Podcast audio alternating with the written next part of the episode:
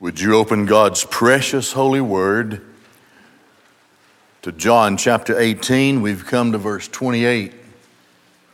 And now, the civil trial,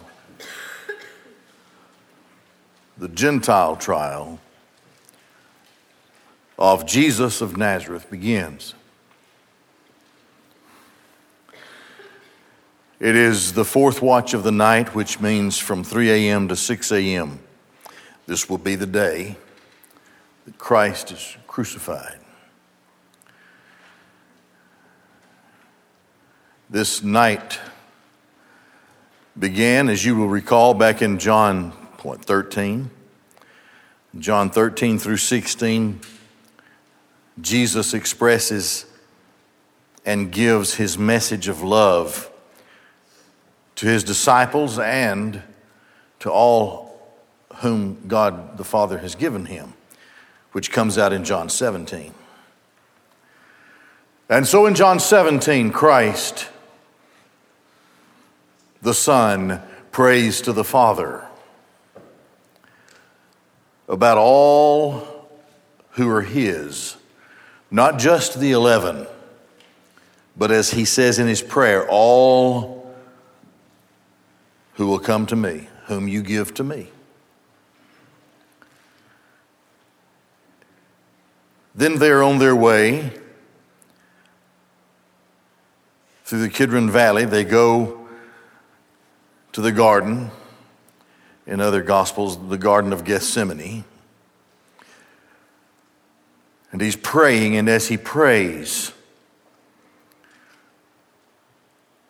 a Roman cohort, 600 or so soldiers, well armed, the Bible says they're with weapons, along with the temple guards, the officers of the temple, who would be the temple guard, armed with clubs, about a couple hundred of them, almost a thousand thuggish type men, battle hardened, don't mind a scrape, even to kill. And in the middle of the night, they come to arrest Jesus. Now, the point I want to make here is that we would recall what happened. Jesus said to the one who was leading the group, apparently, the Chiliarch, the, the, the cohort commander, Whom seek ye? Who do you seek? We seek Jesus of Nazareth. I am was his response. In other words, God is the one you're getting. I am. I mean, in the Greek, it's in the masculine, so I've told you before. The pronoun he, I am he, he is added because it's given in the masculine, but Jesus did not say, I am He. What He said was, I am. Then, when He identified Himself as the Almighty who was in the flesh, you will recall that the whole bunch of them went back and fell down. Jesus knocked them down with holy power. To demonstrate the reality of the situation, Jesus, God in the flesh, was in charge. Nobody, he said earlier in John, no one takes my life, but I will freely give my life. So it didn't matter if there were thousands upon thousands of soldiers, they couldn't take God. But he would willingly go. It was the will of his Father. And the arrangement that was made according to the scriptures between father and son was by a holy covenant before the foundation of the world. I am in Christ.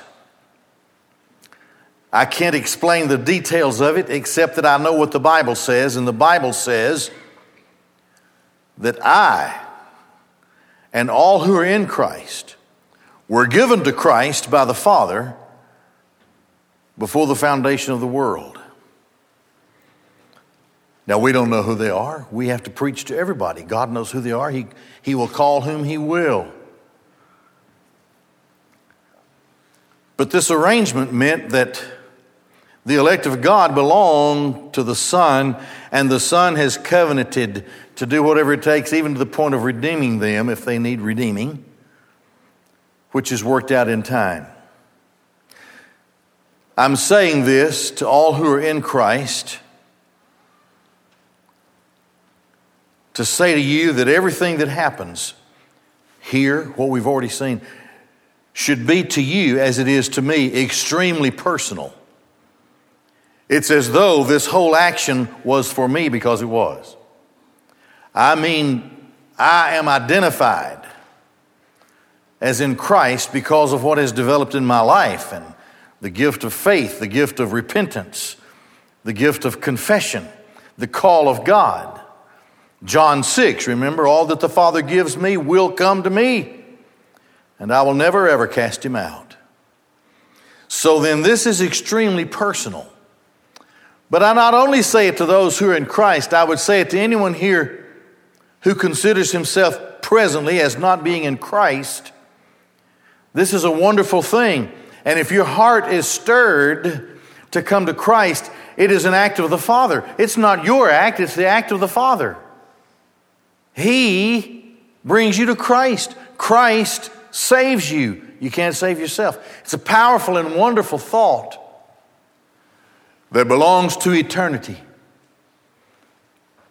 And this is why we go and preach the gospel message around the world to everybody, because we know that as long as we're here, as long as we're on planet Earth preaching the gospel to the nations everywhere, then God is still gathering His own. We don't know who they are. God knows. We don't know who they are.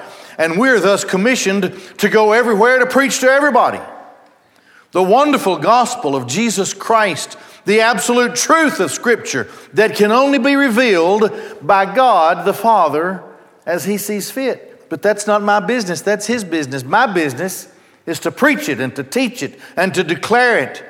And with my voice, call all who will to come to Christ. I'm looking for the whosoever wills. That's who I'm looking for. God makes them the whosoever wills, but that's not my power. That's God's power. Now, when I look at this time of passion, the passion of Christ, the whole thing is just, it's extraordinarily personal to me. Because I was part of this arrangement. And if you're in Christ, so are you. From before the foundation of the world. It is a marvel of grace that will keep me busy studying and praising God forever. I will never, ever extract the complete riches of grace because God is greater than me. But God has created me such that I can grow in grace, not just now, as Peter says, to grow in grace, not just now, but into the, into the forever, into the ages of the ages. It's a wonderful thing to think about. And to think that I can stand in the presence of God and praise Him for who He is and what He's done, knowing that I didn't have anything to do with it. While we would be fussing and, and complaining and carrying on if we thought that some of us were more deserving of grace than others, that doesn't work that way at all. All have sinned and come short of the glory of God. None of us deserve it. And but for the grace of God, all of mankind would be destroyed. But God has intervened. And in that intervention, the one to whom his own were given comes to redeem them because they are sinners. We are sinners. And he would save us. It becomes very personal to me. Every prayer, every step, every action every humiliation, everything was for me. And I didn't deserve that the Son of God would stand in my place. Thus, to pardon me, that I might stand today without fear in the face of both death and judgment. Hell has no hold on me, nor does death or the grave, because Christ went there first ahead of me and conquered it. But on the way, he took all of my sins upon himself. And they were judged in him on the cross. And he carried my sins to that cross. They were buried in a tomb. And then in glorious resurrection power, he came out again, and I came out with him. And some infinitely glorious day that is frankly beyond my imagination, I will be raised in glory to be with Christ forever. This is all extremely personal to me, as it should be to you. If you're in Christ, and if you're not in Christ, I pray to God that He will lift the veil of darkness from your f- mind and that the light will shine. And that because He arranged it for you in eternity, He will call you to Himself today. That's within the power of God, it's not in my power. But I can bring you the good news. And this is part of the gospel of Jesus Christ. So we now we have moved from the religious trial. They brought him after they had bound him. They brought him to Annas. Now he was the patriarch of the high priests. Remember, we taught him. And his he had five sons and then a grandson who would become high priests. And they lived in, a, in apartments, in fancy apartments, around in a courtyard. And Christ is being carried to the patriarch, Annas. And we saw that last time. After questioning him, he sent him to Caiaphas. Caiaphas was the acting high priest. This was all at night. The whole trial was illegal. It was a mock trial because it was against Jewish law. First of all, they had no witnesses. They didn't have, it was supposed to be done in daylight, not at night. And it was supposed to be done publicly, not privately. So they had to come back then to Caiaphas another time. And they waited until just as daylight was starting and they had another mock trial. The Sanhedrin was there. And they declared that Christ should be put to death. Of course, they'd been conspiring this for quite some time. So then, they sent him to Pilate at the praetorium. And thus, the Roman trial, the civic trial, the civil trial, begins here, where we are. Then they led Jesus from Caiaphas to the praetorium. Now, this is where Pilate would sit in judgment with regard to Roman law. Now, it was early.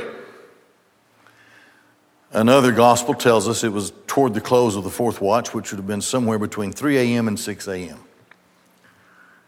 And they entered in, and they entered not into the praetorium, so they would not be defiled. All right, so here are the Jews, they bring Jesus to the praetorium to go before Pilate, oh, but they're too good. It's Passover time and they can't defile themselves by going into Gentile quarters.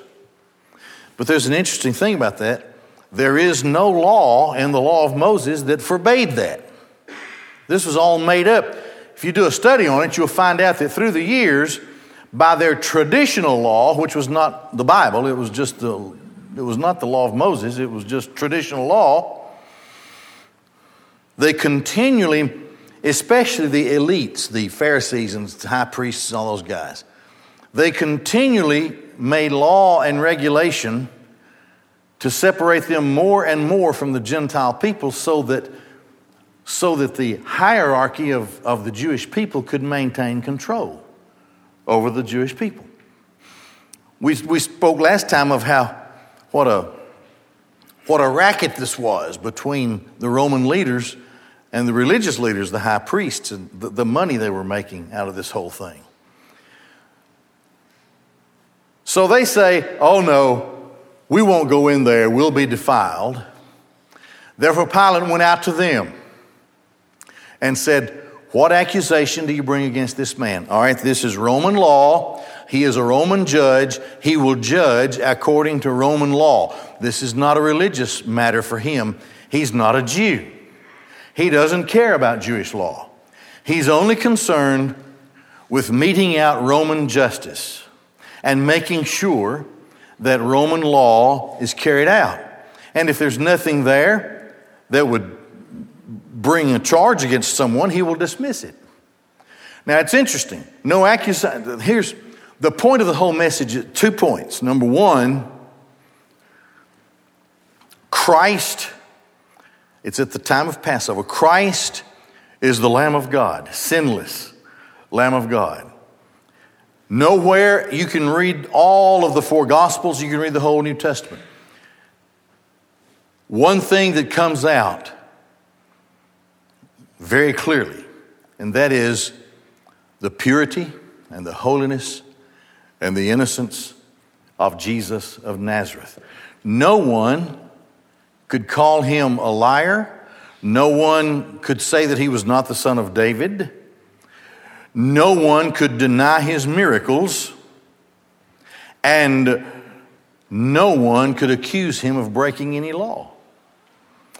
So it boils down to the pride of Jewish leadership in a, in a human sense.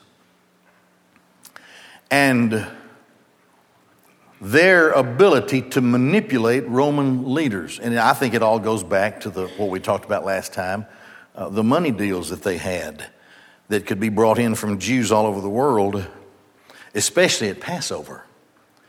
So they had that, night, we can't go in there. So Pilate comes out to them. What's your accusation? They don't make an accusation. Listen, they just simply try to stumble around and defend themselves for what they're doing. They answered and said to him, If he were not doing evil, we would not have delivered him to you. What kind of an answer is that? Many, many years ago, oh, I don't know, 30 or more years ago, I had a, a father in the ministry. I was troubled because I had I had received a request for a letter of recommendation from a former staff member that I didn't like. I didn't think he was qualified or capable. And my father in the ministry said, Here's what you do you write a little bit of the history of how you know him, how you've worked together. And then the very end of the letter, you say this I'm sure that when you come to know him as I have come to know him, you will think of him as I do. God bless you in your work in Christ, Dr. Charles Owens. This is kind of what's being said here. What do you mean, what did he do wrong? If he hadn't done something wrong, we wouldn't be here. But there's no accusation. Can you see this? There's no accusation at all. If they had any accusation at all, it would be the accusation of blasphemy. Jesus last time had invited the chief priest to bring in whoever, whatever witnesses he wanted to. Wanted to. He said, "You go and ask everybody, anybody, whoever, to come in. Anybody that's heard me teach. I've never done anything privately. Everything I've done was public. You bring them in and you ask them these questions." They really couldn't, they really couldn't charge him with blasphemy because anytime he ever said anything with reference to his deity, he proved the point by performing a miracle that only God could do. If he were not doing evil, we wouldn't even be here with him. So Pilate, and you know, there's probably a little wink wink going on here. You got to it. What they wanted here, they didn't want a judge, they wanted an executioner. That's what they wanted. They wanted Jesus dead. And they wanted it done by Roman law. So it continues. Therefore, Pilate said to them, Take him yourselves and judge him according to your law. The Jews said to him, It's not permitted to us to put someone to death. All right, now let me stop here. Pilate knows that they want him dead, but he's done nothing that would cause Roman law to implement the capital punishment on him. So, what, what Pilate is saying is he hasn't done anything wrong, he hasn't broken a Roman law. But I'll tell you what I'll do I will grant you right now, I will grant you permission. And this was actually. This was actually something they could do by the edict of Caesar. When they had outlying areas and Rome was in charge, they would permit a level of self government. And so here's what Pilate says, and he had the authority to do this. I'll tell you what, I'll let you take this guy and you can judge him according to your law. Now, according to their law, blasphemy required death by stoning. So they would have to stone him to death. Now, they didn't have any problem with that when Stephen was stoned to death. They haven't had any problem with that at other points in time to seek to stone somebody to death. But why are they so interested in Roman law? Why are they so interested in, in, in getting the approval of Pilate so that he would be killed by Roman law and not by Jewish law? Pilate just gave them permission but now they, re, they, re, they respond with his own law. Well, it's not permitted to us to put someone to death, although he really did and said they could. So, why is all this happening? Well, here it is. I have it in red. That the word of Jesus might be fulfilled, which he had spoken, signifying what death he was about to die. All the other so called malefactors of, uh, of the Jews, they could be stoned. The woman caught in adultery, of course, Stephen, uh, stone them to death. They had no problem with that. But something has interrupted their plan to kill Jesus. Something is moving them to appeal to Rome and especially Pontius Pilate. And they could appeal to Pilate because, as I said last week, of the special arrangement that existed between the Jewish hierarchy and the Roman leadership of the area. Here is why the Jews are forcing the issue to become a Roman issue so that what Jesus said would be fulfilled. Now you have to go back in John 8 and John 12 to see this, but let me tell you, I think you, you know, Jesus said, I will be lifted up. And, he, and the Bible says he spoke this to describe what manner of death he would suffer. And then another place he said, If I'm lifted up, I'll draw them into myself. I must be lifted up. I must be lifted up. Now, if he was stoned to death, he would not be lifted up, he would be cast down.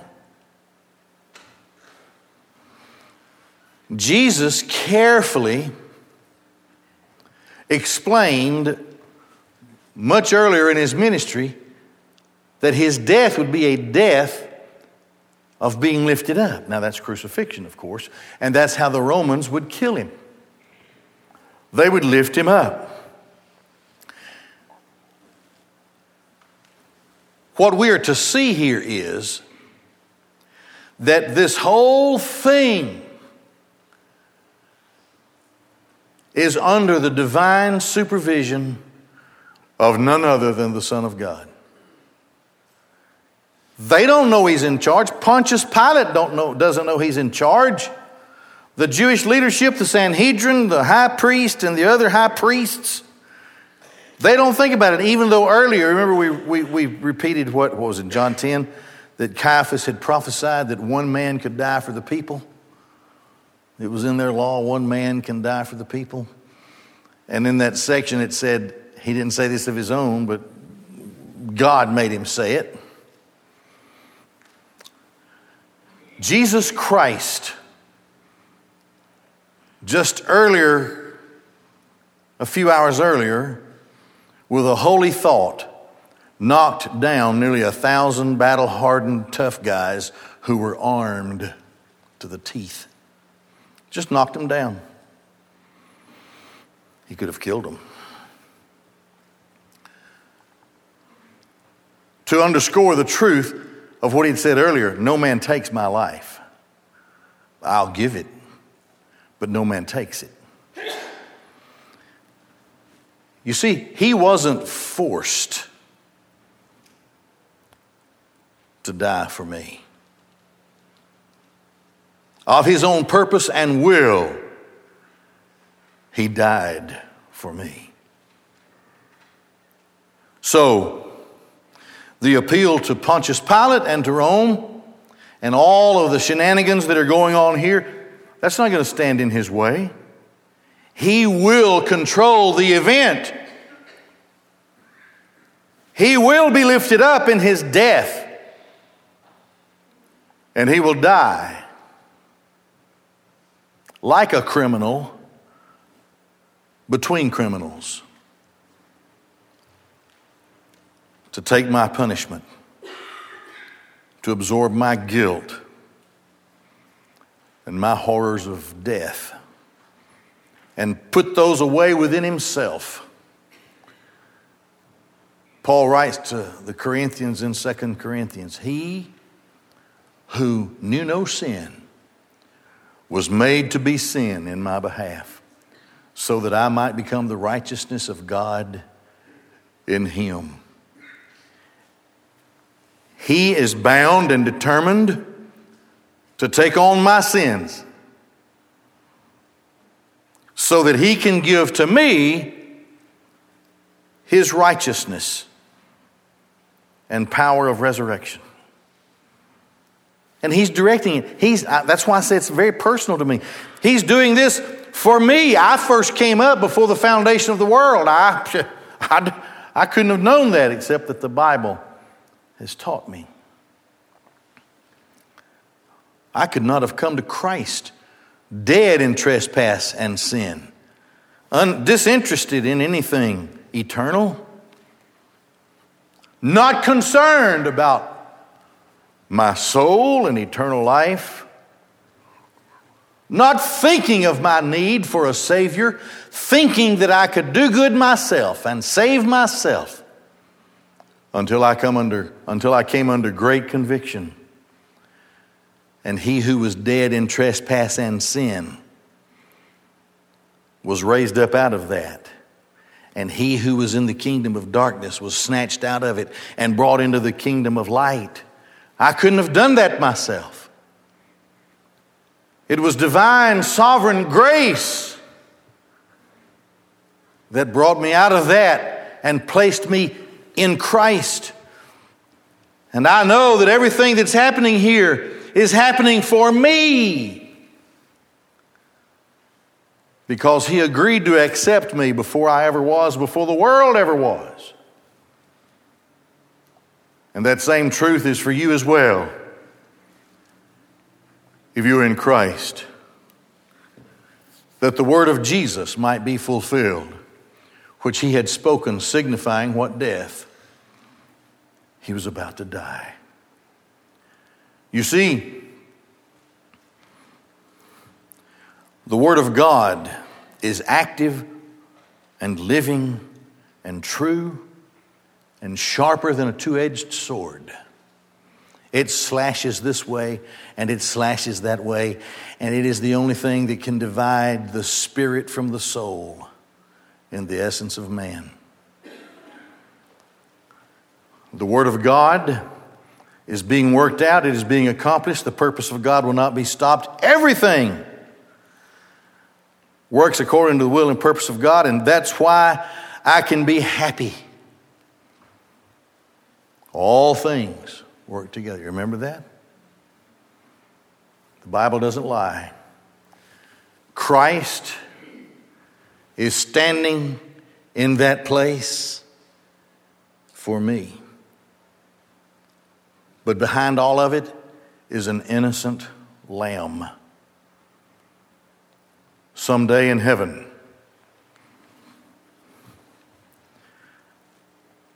as the tribulation begins on earth, a strong angel holds in his hand a scroll sealed seven times. The question is asked who is worthy to open this scroll written on front and back? The title deed, the terms of forgiveness for humanity, redemption. Who can open that scroll? John said, I wept greatly and loudly because no one was found in heaven on earth or under the earth who was worthy to open that scroll.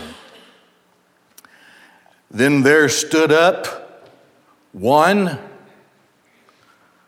between the throne and the elders, and they all cried out,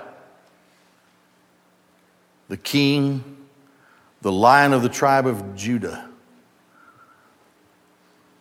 the Lamb. He is worthy. As an innocent lamb. This is that great lamb. How do they view him mostly in the Revelation? The lamb. Why? Because he is the only one in all of the history of existence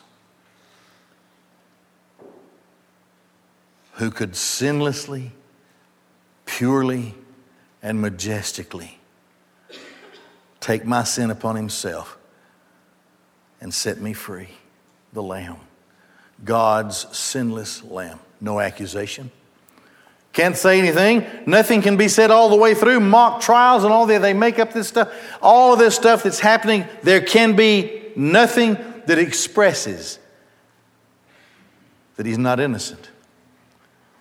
Pilate entered again into the praetorium and he called Jesus and said to him, Are you the king of the Jews? You see, they thought they had him on this one. He would be a, a traitor to the Roman Empire. Jesus answered, Do you say this of yourself, or did the others say it to you concerning me? Did you come up with this, or did somebody plant that in your ear? Pilate answered, Am I a Jew? Your nation and the chief priests delivered you to me. What have you done? Pilate essentially says, I don't know the agenda of the Jews. I hear about their expression, the king of the Jews. Is that you? Obviously, Pilate saw Jesus as no threat to Rome. A penniless carpenter who every, everything he had, he was, it was borrowed. He even was buried in a borrowed tomb, but he didn't need it very long. He gave it back. What have you done? Jesus answered, My kingdom is not of this world. My kingdom is not of the cosmos. It's a spiritual thing, it's not a physical thing. It's not of the to cosmos. It's not of the cosmos. You wouldn't understand, Pilate. If my kingdom were of this world, my attendants would fight that I might not be betrayed to the Jews. Now, however, my kingdom is not from here. Jesus essentially says, I have preached to thousands and thousands of people, and there has been more than one attempt to drag me out and make me a king so that Rome could be overthrown. And that's not the way my kingdom works. My kingdom is not of this world. If it was, you see, here, here this was sort of a, a veiled, mild, what if kind of threat. There were, there were about, I, th- I think I'm right, I have to look, anyway, several million Jews in and around the area who lived there. There were 3,000, about 3,000 Roman troops stationed in that area. And what Jesus is saying, hey, I haven't tried to stir them up. Thousands and thousands who have come to me and I've healed their sick and raised their dead. They've listened to me preach and teach the Bible, and they have been warmed in their hearts. I have raised the dead. I could, I could raise enough dead if I wanted to to make an army. If my kingdom was like that, I'd fight, and you'd have no chance. But my kingdom is not from here. Now, Pilate said to him, So you are a king. You have a kingdom, you must be a king. Jesus answered, You say that I'm a king. Now, watch this. For this I have been born. Jesus says two things here. One expresses his humanity, and the other expresses his deity. And we know this because of the voice tense and mood of the Greek verb. I have been born. That's, that's in a, a middle voice, which means that the subject initiates the action and participates in it. Well, okay. He was born of a virgin, great God Almighty.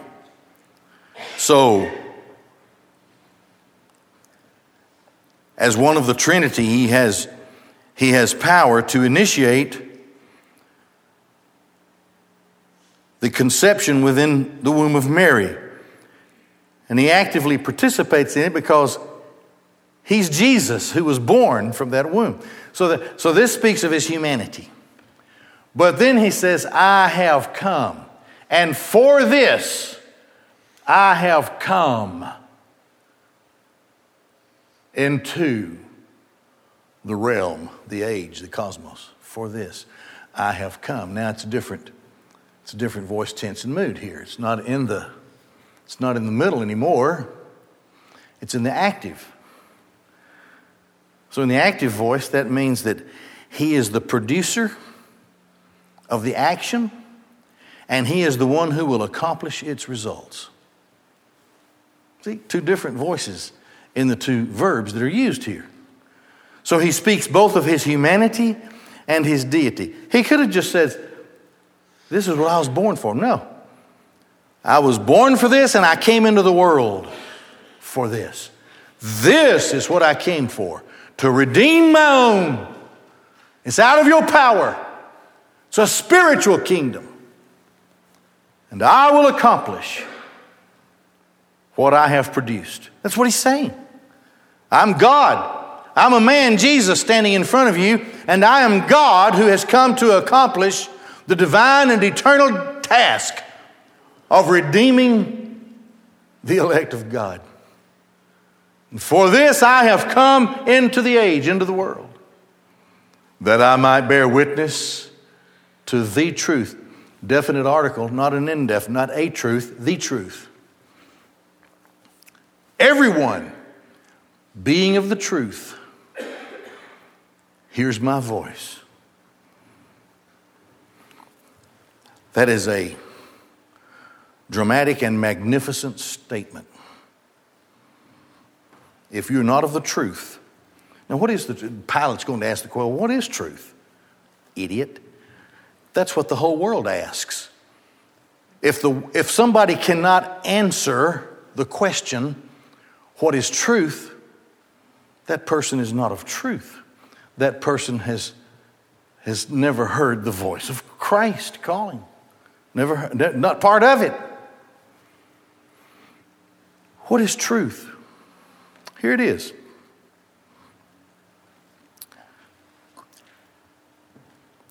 God is the creator of all things by the agency of God the Son. When God made time and space, God, via God the Son, entered into time and space. Within that creation, a spiritual battle, and God has separated good from evil, remember? Light and darkness, the very beginning of creation, God saw the light, it was good. Well, that means that darkness is not good. And that was before there was ever day and night. It's a spiritual thing. Light and darkness. Children of light, children of darkness. And thus ensues this battle that rages in heaven and on earth presently. But those who are of the light will come to the light. Those who are of truth will hear his voice. They'll know it. And they will know truth. We spend our lives studying absolute truth. And it causes us to be separate from the world because the world is in darkness. And the way of the world is counterfeit, it's evil, it's not good. And being in Christ, we know that we are in Christ forever. Christ said in John 10, My Father has given them to me, and no man can take them out of his hand. Truth is that those who are in Christ will do the works of Christ, will believe, de- declare, and teach the word, the word of Christ. We belong to Christ. Eternal life is ours. Death has no reign over us. We're outside that realm, we're in His kingdom. Everyone being of the truth hears my voice. The truth is this all have sinned and come short of the glory of God. Man is a fallen creation. It isn't in the heart of man to do good, it is in the heart of man to do evil. You don't have to teach your child how to be evil. He's born knowing how to be evil. You have to teach him how to be good. This is truth.